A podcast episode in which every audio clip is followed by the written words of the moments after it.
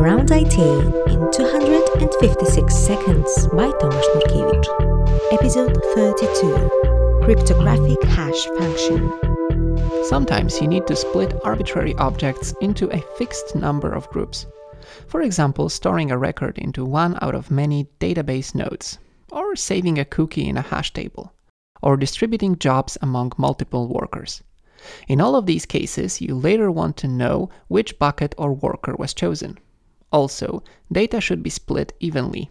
You don't want one node or worker to be overloaded. The above properties are implemented by a so-called hash function.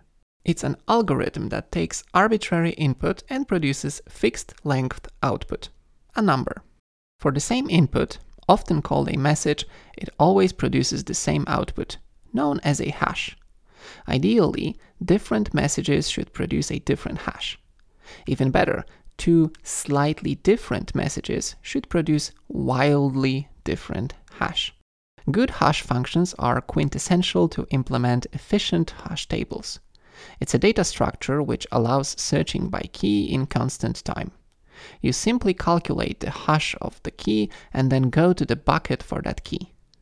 In a well-designed hash function and hash table, collisions are infrequent, so two different keys rarely land in the same bucket. But can we do better?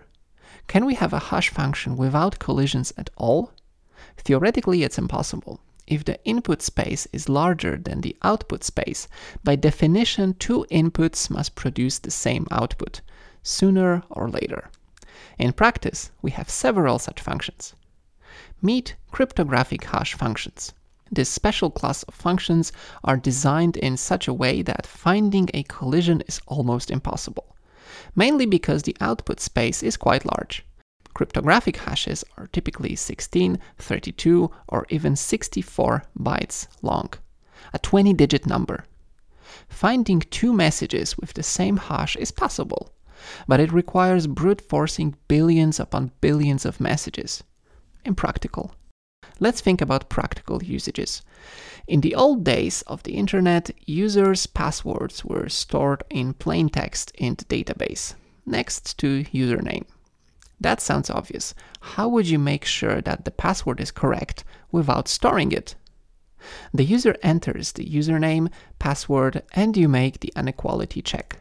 Sure, but if your user database leaks, all passwords are known to an attacker. Not only the criminal can log into your account, most likely you used the password elsewhere, so all your services are exposed. But what if instead of storing the password, we only store a cryptographic hash of the password? When a user logs in, her password is hashed using the same algorithm. If hashes match, they must have been produced from the same password. Otherwise, the password is incorrect. Remember, for practical reasons, two different passwords will never produce the same hash. Also, it's impossible to figure out what was the password knowing only the hash. Another use case is verifying the integrity of a large file.